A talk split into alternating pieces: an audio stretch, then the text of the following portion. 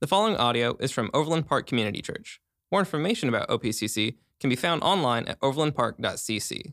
Welcome to OPCC. Welcome to those of you joining online. Do have some friends here this this Sunday. I've been discipling a couple all the way on the West Coast. God bless them, Lord. Right? Know that friends of mine, Kylie and Alexander, are here, so it's cool. They've been joining online and are in town, and so excited to have them here. It's amazing to me when you start to walk in discipleship how the gospel can travel beyond the church uh, four walls and go into all kinds of different places. And so I've been so encouraged to walk with them over the last uh, few weeks and see how the Lord is moving in their lives. Um, but thankful they're here today. Last week, we learned about um, the effects of taking the plunge. When you plunge beneath the cleansing fountain, there are some things that happen to you in, internally. Um, and they, they change you, like your hatred for sin. That, that didn't used to be there, and all of a sudden that's there. And understanding that people who haven't plunged beneath the fountain, they don't have that in them. And that's, that's healthy to understand when you're interacting with people. And so today uh, we come to the last chapter of Zechariah, chapter 14. And most theologians agree that it's probably one of the most difficult chapters in all of the Bible to interpret. so that's encouraging when you're studying. See that and go, oh, wow. Um, but the Lord has been faithful, man. And I like he just kind of turned the lights on for me and showed me um, some things that how I see this and the interpretation that I make uh, upon this last chapter of Zechariah, one of the things that makes it so difficult to interpret is that everything we've been looking uh, at up to this point, mo- like uh, there's been a lot of stuff that has been fulfilled prophecy. So we can look back and go, man, this, this was prophesied about Jesus, that he would come in this way, and he in fact came in this way. And, and this is a prophecy that God's talking about. He's going to use these surrounding nations to accomplish his will. And we learned about Alexander the Great and his campaign and what happened there in that moment. And so it, it becomes a little easier to interpret some of it because a lot of the prophecy has been fulfilled. When we come to chapter 14, um, it concerns future events that have yet to be fulfilled and they have physical effects. And so we look at and we study this, and we're going to see a lot of the physical impact of things that are going to happen out in the future. But there also are present day um, effects or realities that happen spiritually. And so I've kind of shared with you my view of eschatology of how I, how I see the end times is that there's a lot of physical, literal stuff that's going to happen um, that has to do with the physical aspects of um, nature and physical bodies and things of that nature. And then there at the same time is an actual fulfillment going on spiritually that are happening through God's people. And they show sort of a, um, we call it, when we're, when we're studying the word and, and like in formal education, it would be called t- typology. And that would be like types of Christ. so I'm kind of, I'm kind of making up my um, own word here, but I think that, that, uh, the way that the Lord is kind of showing me some stuff is I'm calling it typophacy. So instead of prophecy, it's a type of prophecy. So, like what, what we see a lot of the things happening, um, they happen as a type of prop- prophecy in the church, in the body of Christ. And then there's actual fulfillment that happens out in the future. And so today we're going to jump in, man. We have a lot of verses, and I'm going to share a, a, quite a bit of scripture with you, but I, I think you're going to walk away. If it has any kind of an impact on you, like it had on me, you're going to walk away really encouraged. And you may, you may want to shout today, bro. You got to shout it. Somebody got to shout. Oh, there's a shout. Who is that? Who's doing that? Oh, that's Sean. That makes sense. I thought it was Ron Lynch over there. I was like, I can't believe Ron's shouting. It's not Ron, it's Sean. Uh, anyway, let's jump into uh, Zechariah chapter 14. And, and what I'm going to do is I'll read a few verses and tell you what I, what I see happening here and what this means. And so, verse 1, it says, um, A day of the Lord is coming, Jerusalem, when your possessions will be plundered and divided up within your very walls. I will gather all the nations to Jerusalem to fight against it. And the city will be captured, the houses ransacked, and the women raped. Half of the city will go into exile, but the rest of the people will not be taken from the city. It's a bad situation for the city of Jerusalem. And so I think what is being said there is that Jesus will allow the city to be assaulted in the future. There's coming a time in the future where the city of Jerusalem will be assaulted in a very um, a very mean spirit. Like it'll just be bad times for this city. And so a day is coming where things will appear to Jerusalem, they will appear and feel hopeless. It'll feel like a hopeless time. I mean, that description there is bad. Like it's it's bad what's going to happen to the women. It's bad what's going to happen to um, the, the possessions that people have. Even a lot of the people will be taken away from the city. And so, to the best of my understanding, the way that I see um, prophecy is that during the end, when we get to um, prior to the Lord returning, there's going to be a mass revival of Jews. Like Jewish people who rejected Jesus as the Messiah, the lights will come on for them, as they have come on for the church. Um, and for us, like that's what happens when you get saved, is you understand that Jesus was the Messiah. You understand even that your sin put him on the cross. And so we recognize that, that we did what that um, through our sin, that it was necessary for him to be crucified on the cross. But, but literal Israel, they participated. They, they were the ones that actually set up the plan and ensured that Jesus was executed. Now we know that they didn't take his life from him. Nobody could take Jesus' life from him. He laid it down on his own accord. But they played a role in that. And so uh, they will come to a, a, there will come to a time where there will be a mass number of Jewish people who will recognize that nationally they were responsible for the death of the Messiah that they've been looking forward to coming all this time. And they will realize that it was Jesus. And they will turn and they will, there will be a revival. And they will be assaulted when that happens. And so, the way I understand it is many Jews will come into the kingdom of God, and then there will be an assault on the city in order to rid the world of this belief. And the Lord allows it. And so we look at that and we scratch our heads and go, How could that happen? There's an assault on Christianity right now.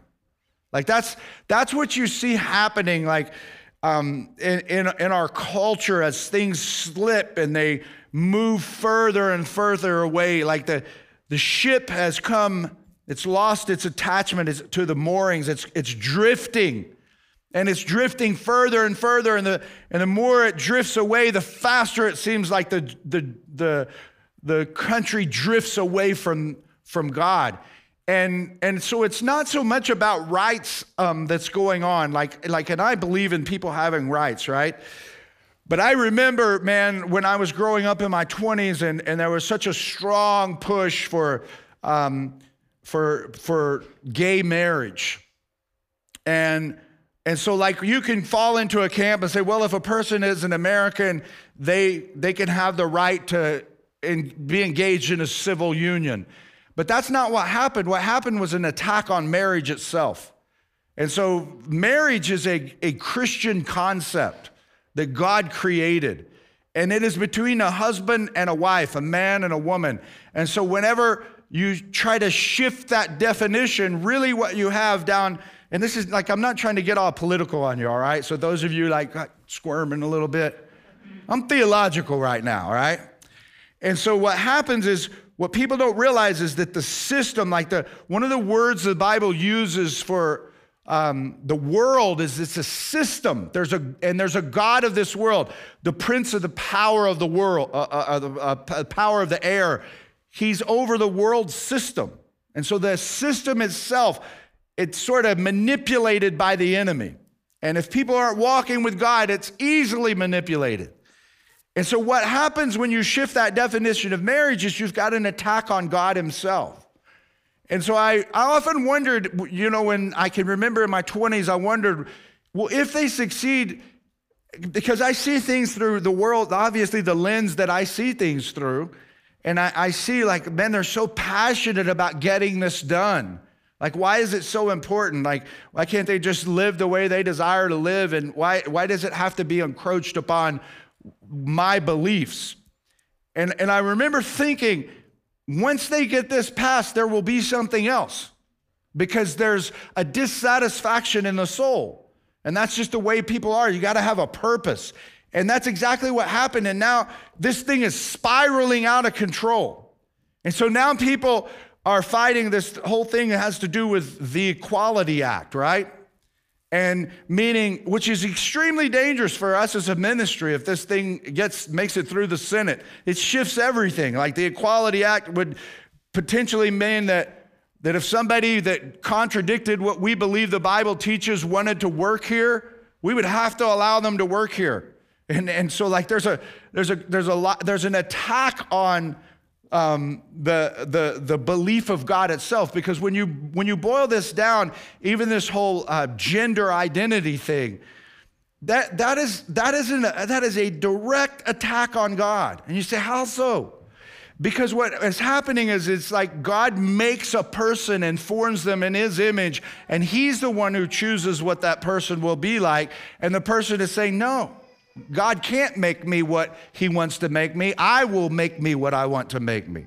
And so we see that, that what happens is there's an assault on, on, on the Judeo Christian values of the Bible itself. Well, when, it, when we look at this futuristic thing going off in the future, like, like this is nothing, like this is patty cake to what the Bible describes of how bad things will get in the future.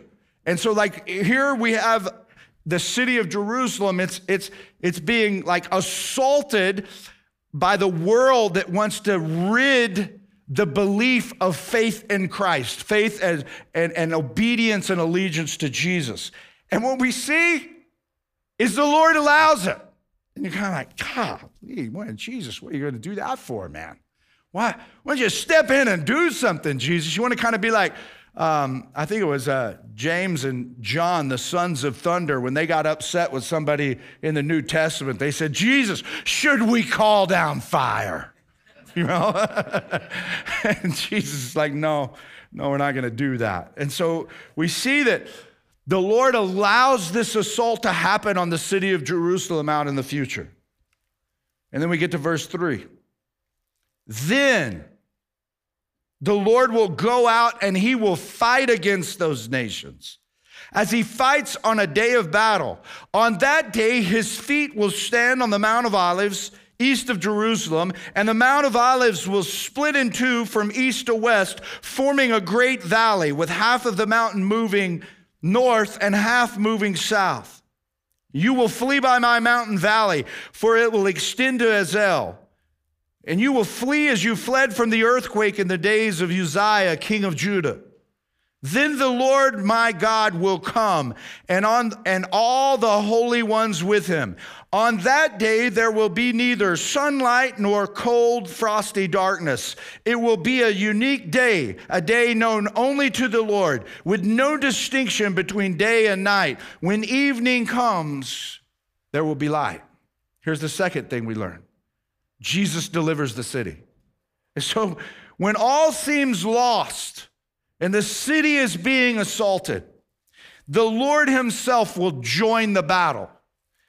And His feet, this is fascinating, His feet will land on the very place that He spoke about the end times.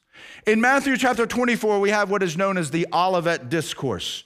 And Jesus, uh, on the Mount of Olives, preaches and teaches this sermon. The disciples ask him about the things that would come at the end, and he didn't give them all everything, but he taught them a lot. And he taught it from the Olivet or from Mount Olive. This is the first time in the Bible that Mount Olive is called Mount Olive. okay? It's pretty fascinating when you stop and think about it. Zechariah, 500 years before the time of Christ, is prophesying that in the future, on the second coming of Christ, not the first coming, he's already prophesied about the first coming of Christ. Remember, he comes in riding on um, a, donkey. He comes in and he's, he's a servant. And he's different than Alexander the Great, who conquered the world by shedding blood, the blood of others. Jesus comes in rather than riding on a white horse like Alexander the Great, he comes in riding on a donkey and he sheds his own blood to conquer the world. And he conquers it through people coming into his kingdom. And so uh, during that time, like, so Zechariah is now prophesying about the second coming of Christ. And he says that on the second coming, when Jesus returns, like we're looking forward to, when he returns, he will come to the Mount of Olives. And there's so many things, like it says, that he will come with his holy ones. What's that? That he comes with all of the unfallen angelic realm. He returns, he comes. And if you read in Matthew chapter 24, you will find that Jesus says, When the lightning strikes in the east and shines unto the west, so shall the coming of the Son of Man be, and he will come with all his holy angels. So Jesus says, I'm coming. And Zechariah said 500 years before Jesus was born that this is how it would happen. And Jesus came and said he was God in the flesh. I am the Messiah. And he said, When I come back the second time, boys, this is what it's going to look like. And it's very similar to what Zechariah is saying. And so his feet will land on this place and he will arrive with his angels. And what does he do? As the city is assaulted, he, is, he provides for his people.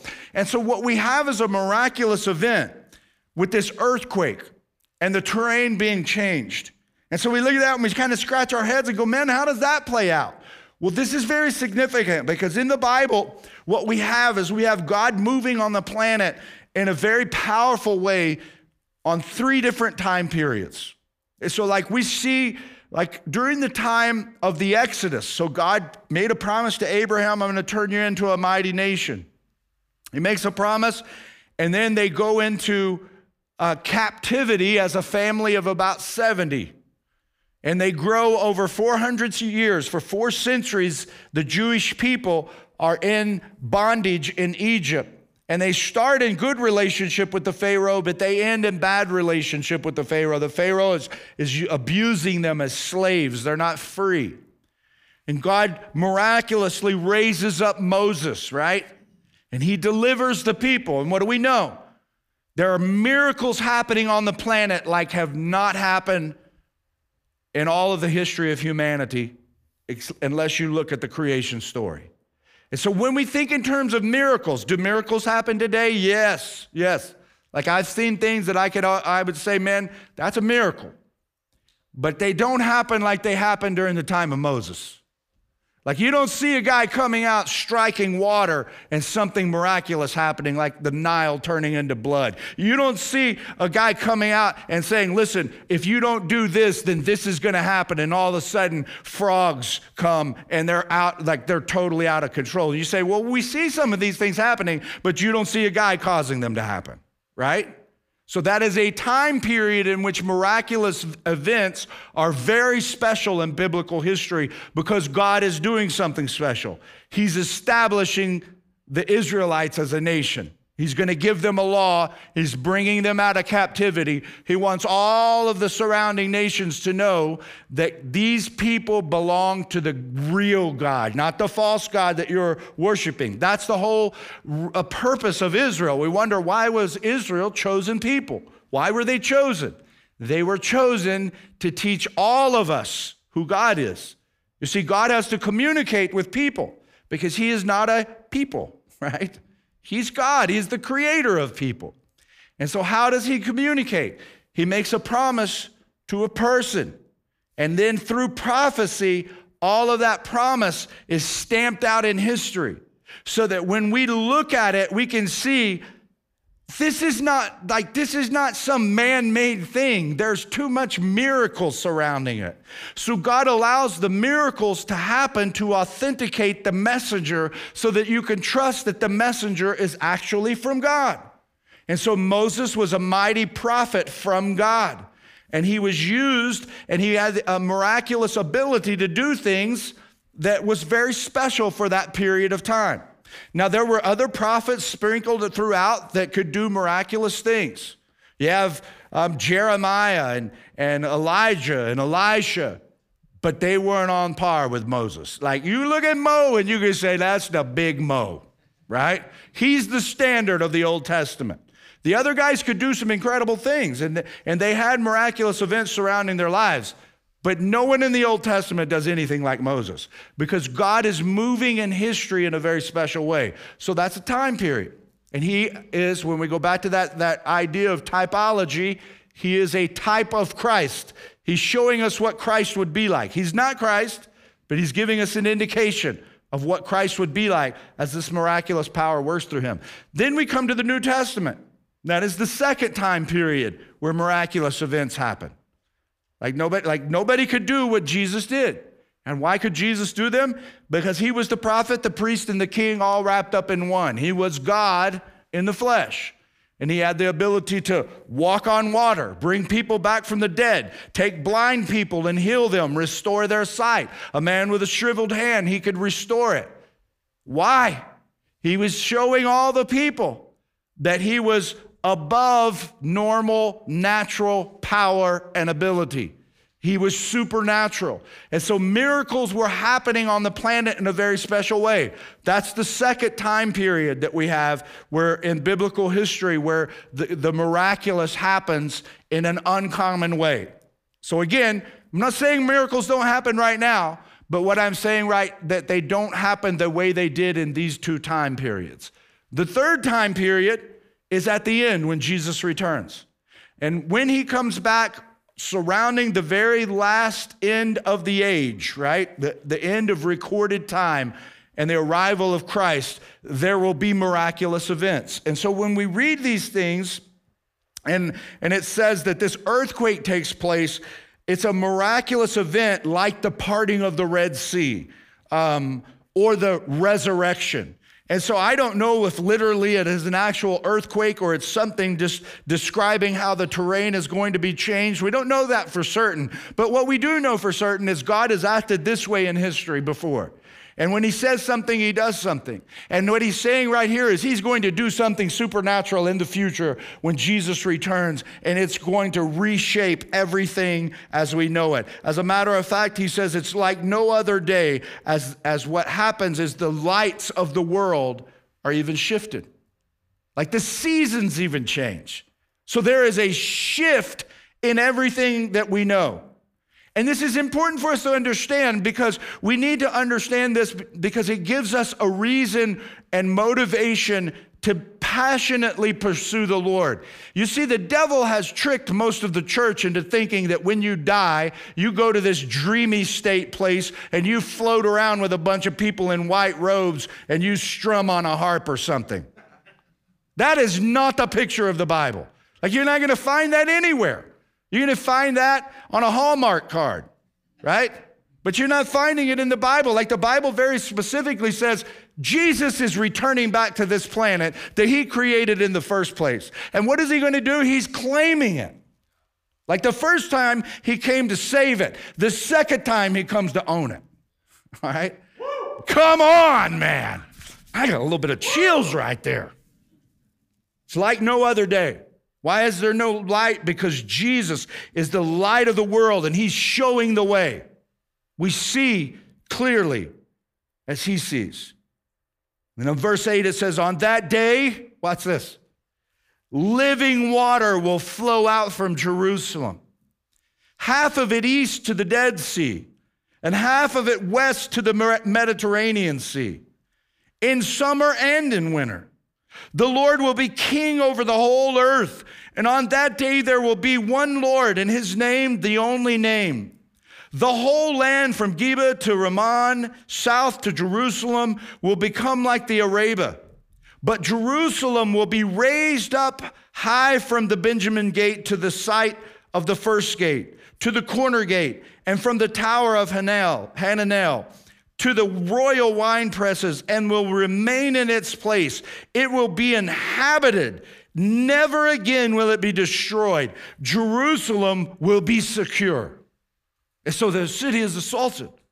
Everything seems hopeless and lost. All of a sudden, the Lord intervenes at the second coming of Christ. He delivers the city.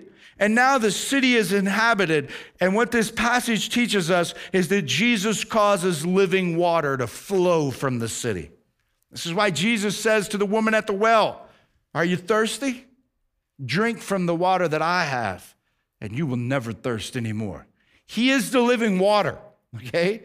And so when he returns to the planet, his presence will bring physical transformation to the earth. The earth is thirsty. The animal kingdom is thirsty. The, the insects are thirsty. All of creation is thirsty. They are thirsty for the living water to once again flow. And when the king returns, it will flow. And everything that is broken will be repaired. Living water will flow freely forever and it will bring healing. And so, what we see, verse 9 says, the Lord will be king over the whole earth. On that day, there will be one Lord and his name the only name.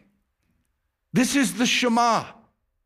In Deuteronomy, when the people of Israel were given the, the law, in Deuteronomy 6, chapter 4, or is it 4 6?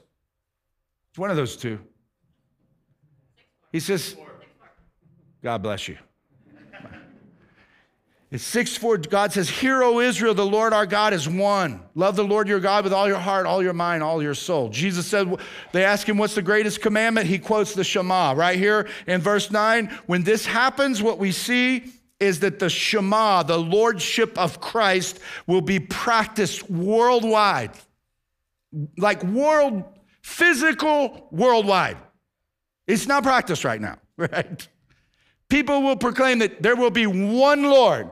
Everybody who thought that every other way was right will come to a point in their lives where they recognize we were wrong, Jesus was right. That's why the New Testament teaches us that every knee shall bow, every tongue will confess that Jesus is Lord. And when he returns, man, those who have not been plunged beneath the fountain will mourn and they will cry for rocks to fall on them because they will know they've been living a lie and they will no longer be able to deny it because the real God will show up and he will physically be on the planet.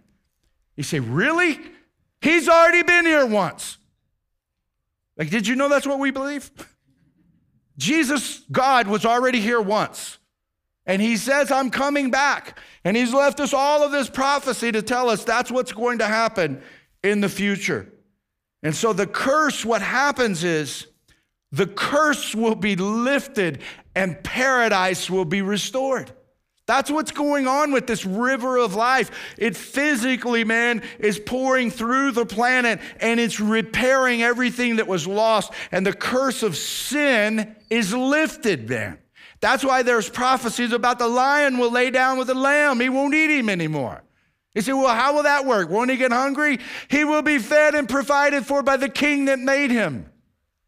And so, like all of creation that is broken, he said, well, what will we do? We will work. He said, Well, I don't like to work. You don't like to work because the world is cursed and you're working by the sweat of your brow. There are things that you like about your work. I've been working on Jason's basement and I like to work. And I really like to do some work that I can turn around and look and go, Well, would you look at that? I don't know if you've seen those videos, but they're funny. Uh, so, but I like to see something I've done, and it feels good. It feels good. Go, oh man, I was able to get that done. But then, then I get tired. What would it be like to build things and make things and create things and not get tired? And just do it with other people and say, let's see what we can build. What do you want to build? I don't know. Let's build. So let's build a city. You mean we'll do things like that? Yes. Yes, that's what we were designed to do. We weren't designed to be automatons. We weren't designed to float around on clouds. We were designed to do things, to be creative because we're made in the image of God and He creates and He wants to create with us. And so, like the world will be fixed, and everything that is broken that causes division and causes pain and causes cancer and causes death and sickness and babies dying will be fixed. And like it'll be fixed. And like we will live because the river will flow freely, but we will be active. And like, do you understand? We're talking about this planet that we live on. Like we're so concerned, uh, the world, the culture. You see, that's why the culture's so concerned about the planet. They love it and they worship it. And it is doomed until they turn their eyes to the Creator because He's the only one that can fix it. It's His. Nobody loves the earth more than the Lord. And when He returns, He will repair it to its per- state of perfection. And that's where we will live. We will not be floating around in the sky. We will be living here on the planet.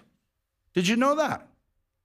You ever thought about that? See, we, we are, our, uh, the devil has us duped, man. He's like, well, I, I die and I'll go be with Jesus, and it'll be like church. And I, I hope Sean, the worship is as good as what Sean does. That's not what it is, man. It's not what it is at all. It's a place of activity. It is the fixing of the world. And so Jesus causes living water to flow um, from the city. And then it says in verse 12, this is the plague with which the Lord will strike the nations that fought against Jerusalem. Their flesh will rot while they are still standing on their feet. Their eyes will rot in their sockets, and their tongues will rot in their mouths. On that day, people will be stricken by the Lord with great panic. They will seize, seize each other by the hand and attack one another. Judah too will fight at Jerusalem. The wealth of all the surrounding nations will be collected.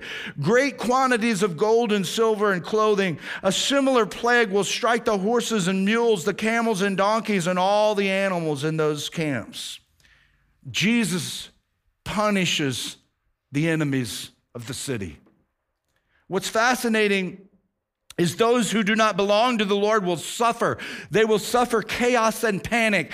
And it says their flesh will rot while they're standing. What does that mean? How could you more adequately describe suffering than to say that a person is living and rotting at the same time? The person's not, their flesh will not, it doesn't say their flesh will rot while they're in their graves. It says they'll rot while they're standing. They say, well, well, why? Because they haven't been cleansed by plunging beneath the fountain that was opened on Calvary.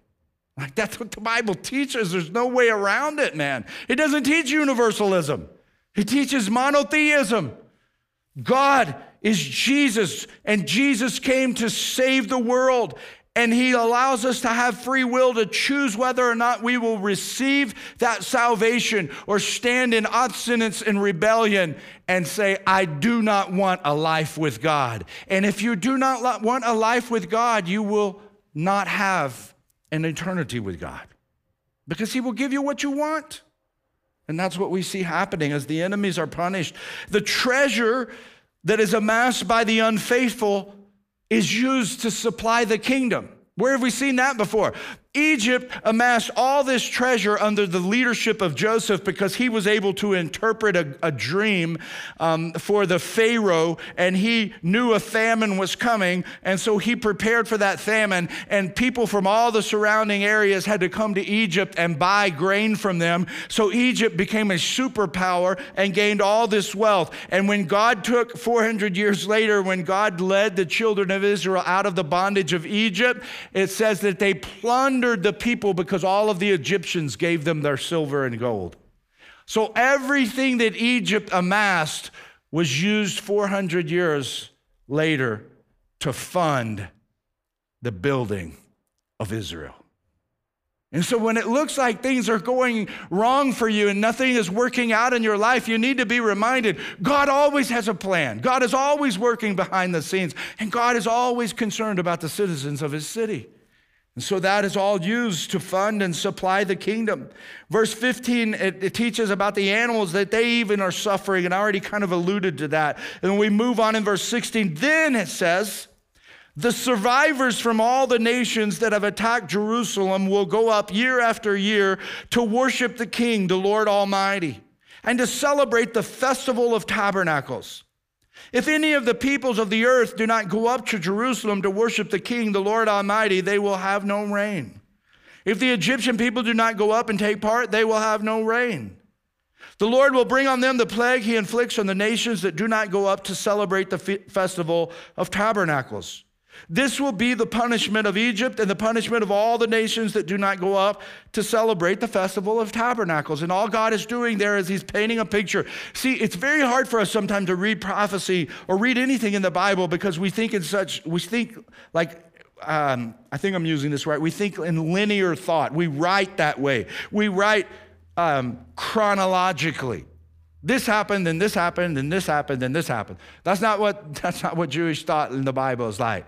It's like this, and then this, and then I'm going to go back over here to this. And so that's what's going on here. Is it's not all written chronologically; it's written theologically. And so, um, what we learn here is that a remnant comes to celebrate with Jesus in the city. But then everybody, all these other people, it mentions this punishment again. What's going on there? Well, during this time uh, at the return of Christ, and all of these people that that that that that get saved, they are the they are the survivors, and so they are believers that during this period that is very difficult, they turn to the Lord. They don't reject Him. They are, as we've been learning throughout this series since last March, they are the remnant that exists during this generation. And they come to the city to celebrate the city of Jerusalem, where Jesus has returned. And what do they celebrate? They celebrate the Feast of Tabernacles. What is that about? It's a festival that is still celebrated among the Jewish people. That's called the Feast of Booths. And what they did during this period of time is they would come back and they would make pilgrimages and they would set up tents. This is what uh, they would do. It's like one of the festivals that Jesus uh, has a lot of people in town. It's the Feast of Booths. Um, and what, it, what it's um, symbolic of is when they were taken out out of the bondage from Israel or from Egypt, and they're wandering around in the desert for 40 years, and God was the pillar of, of fire that led them at night and a cloud by day, then they remember that time. They remember when God brought them out of captivity. And the way they do it is they come and they, they have little tents that they stay in. And what does it symbolize? They're remembering when God tabernacled with them that God dwelt with them through the fire and through the cloud. And so when it says that they will come and remember that festival, it is we will be celebrating that God is now actually tabernacling with us physically. Like, well, sometimes I go, I wonder what it would be like to just sit down and talk with Jesus. I'll tell you one day exactly what it's like because I'm going to do it like the physical resurrected Christ. And we will receive resurrected bodies to, de- to tabernacle with him. What does that mean? To live with him. Okay? And then we go on to the last section.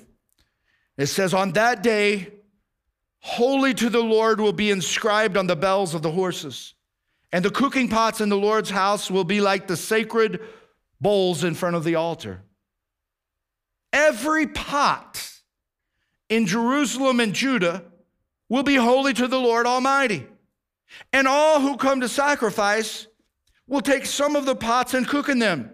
And on that day, there will no longer be a Canaanite in the house of the Lord Almighty. What is that about?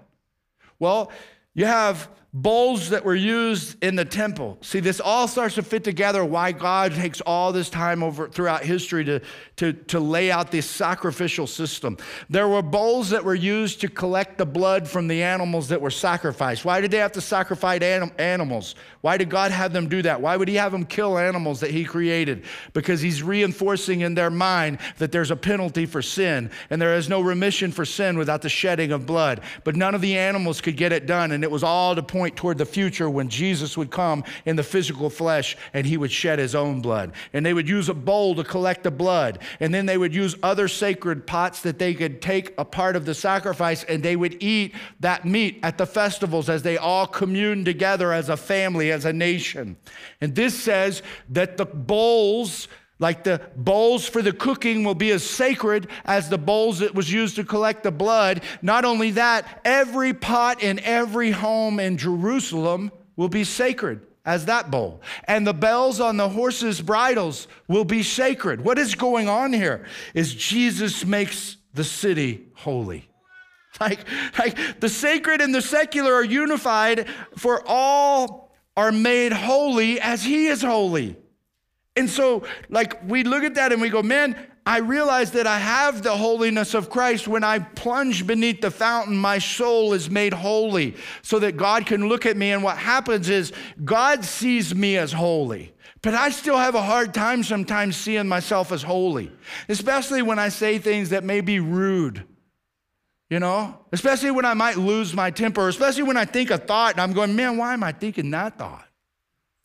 And I realize I have a hard time seeing myself as holy because I'm still living in this tent of flesh that is not made for this place.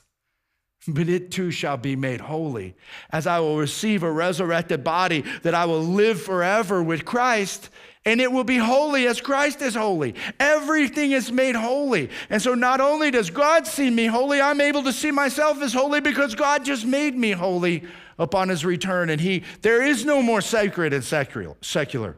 It's all together, man. Everything is holy unto the Lord. And that's what is taking place. And then it says, no Canaanite, no unbeliever is what that is. It's a, like it's, it, it, sometimes that, that phrase is used, the descendants of Cain. And, and so they, uh, they're, no unbelievers will be there.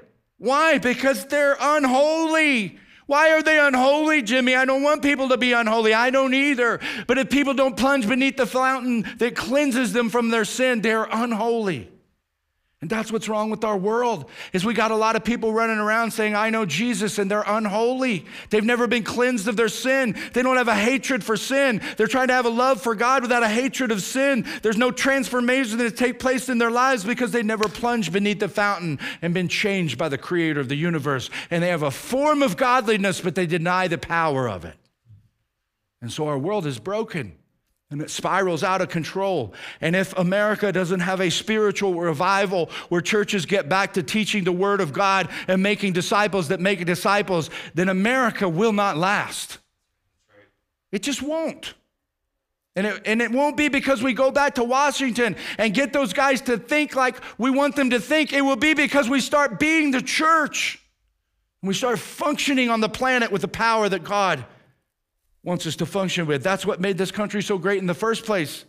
It wasn't the politician, it was the Christian sold out to God, that he was giving allegiance to him, and he knew Jesus as Lord and Savior, not just Savior that protects me for eternity, but a Lord that I yield to in obedience every single day. And so the big idea is the river of life turns brown things green. All right? Now I'm going to read a couple of lengthy passages, but I want to show you something real quick. Because you look out at that and you go, wow, what about tomorrow? This happens to the physical in the future, but it's spiritually available now. Jesus sometimes allows us to be assaulted. Why was this man born blind? Was it his father's sin or his mother's? This man was born blind for the glory of God to be revealed in his life.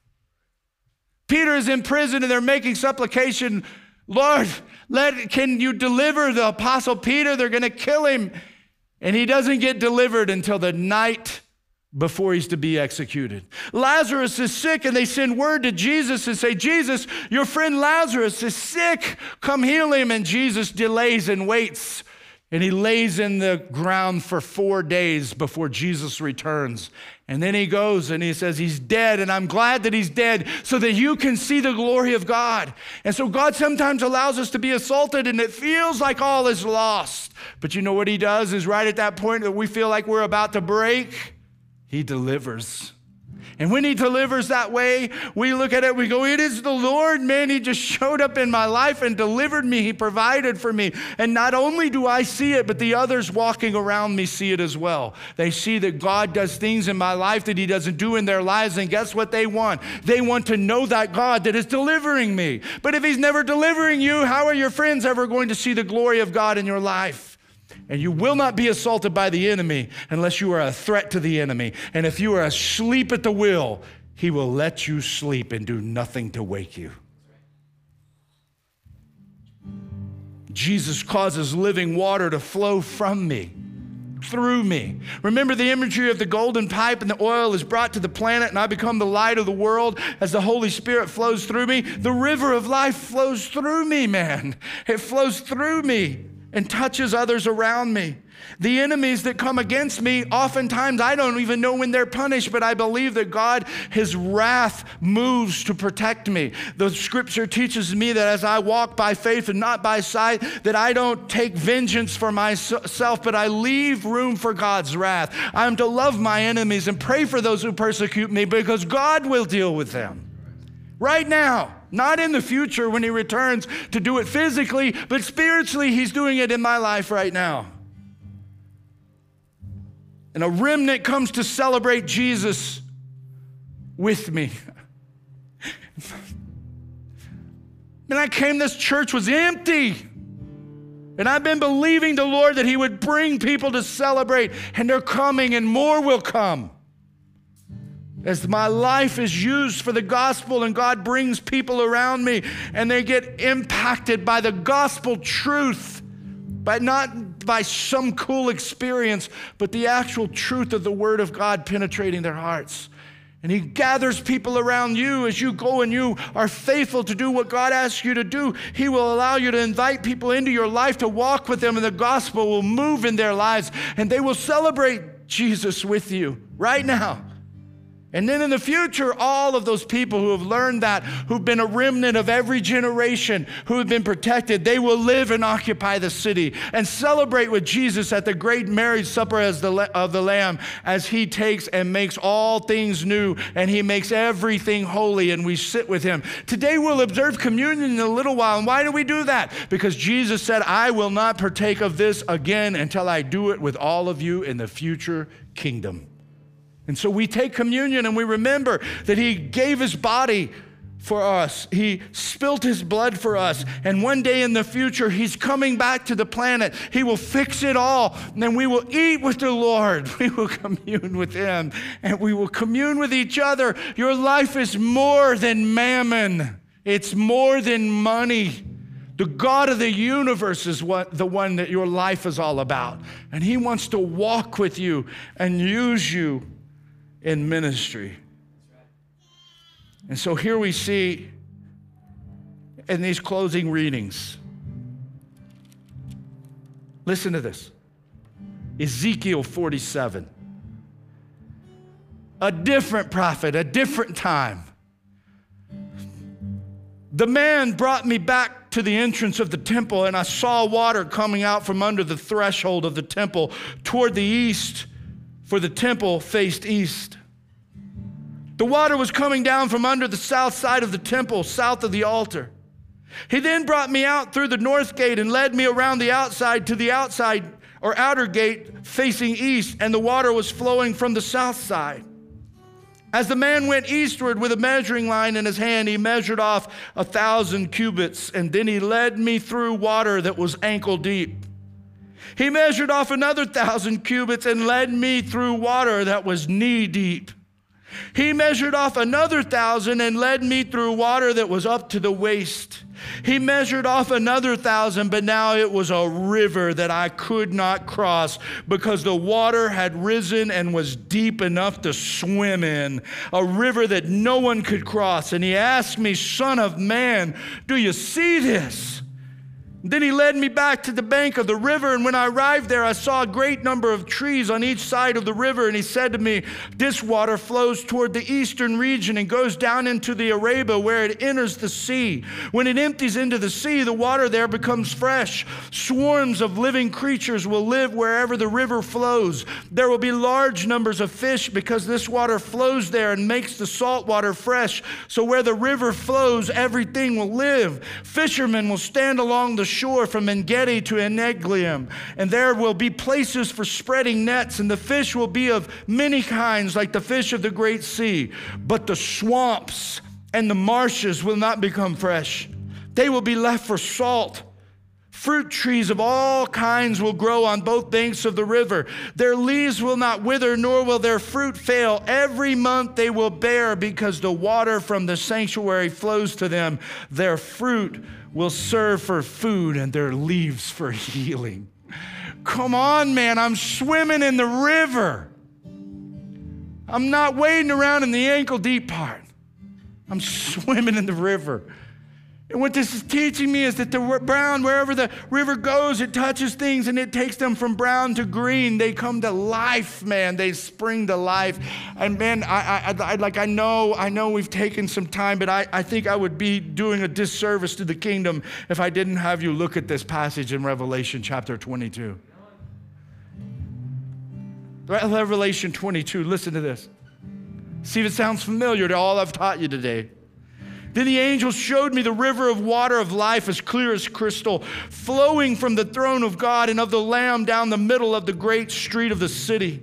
On each side of the river stood the tree of life, bearing 12 crops of fruit, yielding its fruit every month. And the leaves of the tree are for the healing of the nations. No longer will there be any curse. The throne of God and of the Lamb will be in the city, and his servants will serve him. They will see his face, and his name will be on their foreheads. There will be no more night. They will not need the light of a lamp or the light of the sun, for the Lord God will give them light, and they will reign forever and ever. And the angel said to me, These words are trustworthy and true. The Lord, the God of the spirits of the prophets, sent this angel to show his servant the things that must soon take place.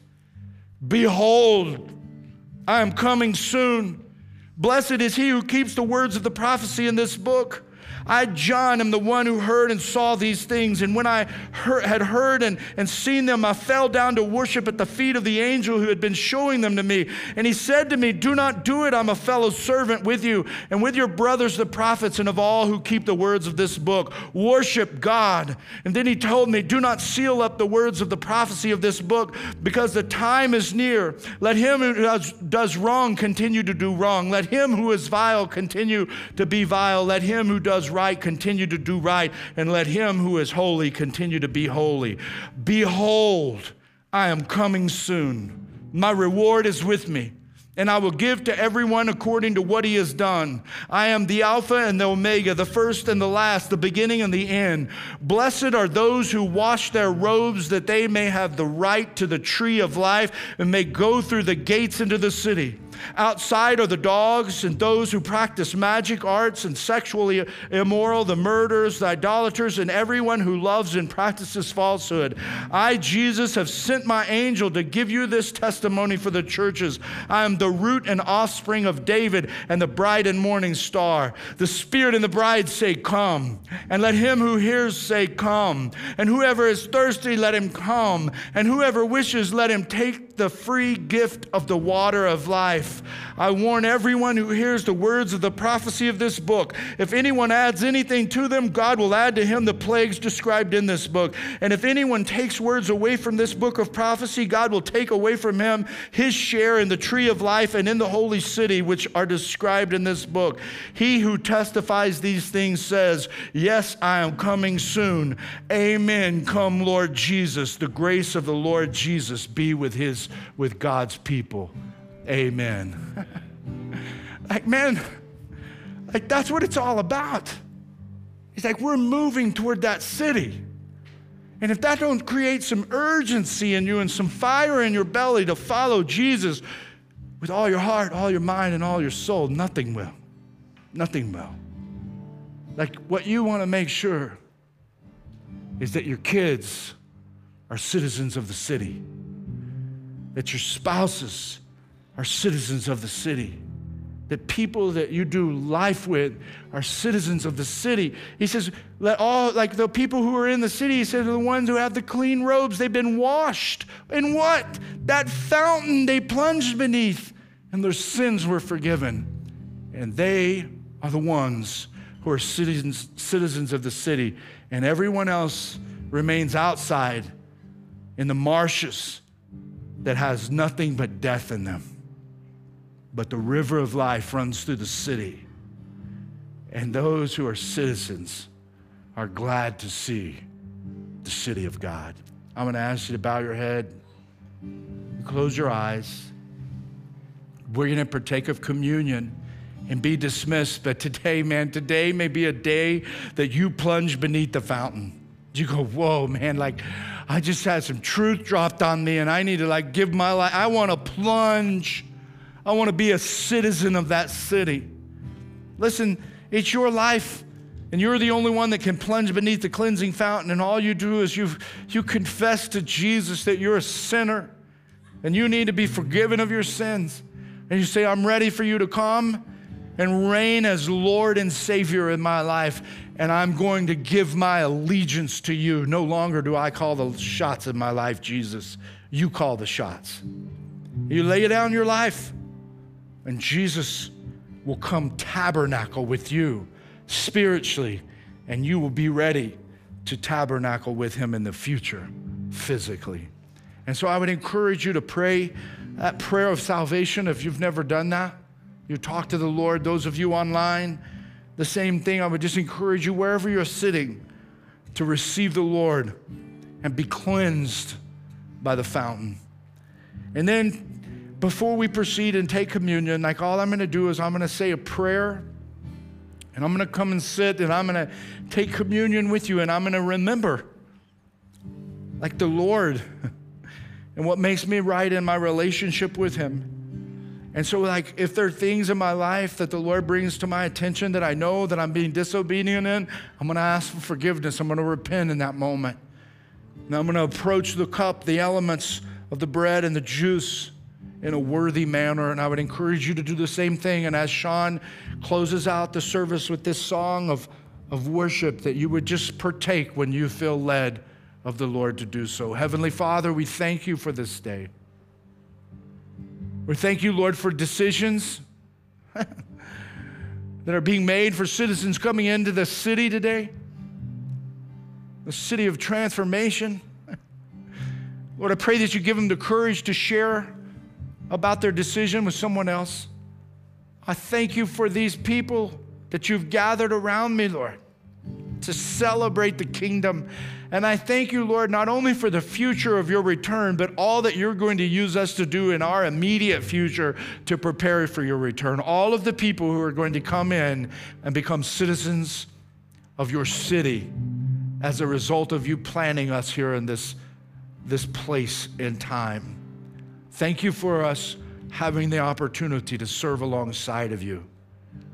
Have your way in this ministry. We love you, Jesus, and we pray these things in Christ's name. Amen. Thank you for listening to audio from Overland Park Community Church in Overland Park, Kansas. For more information, visit us online at overlandpark.cc.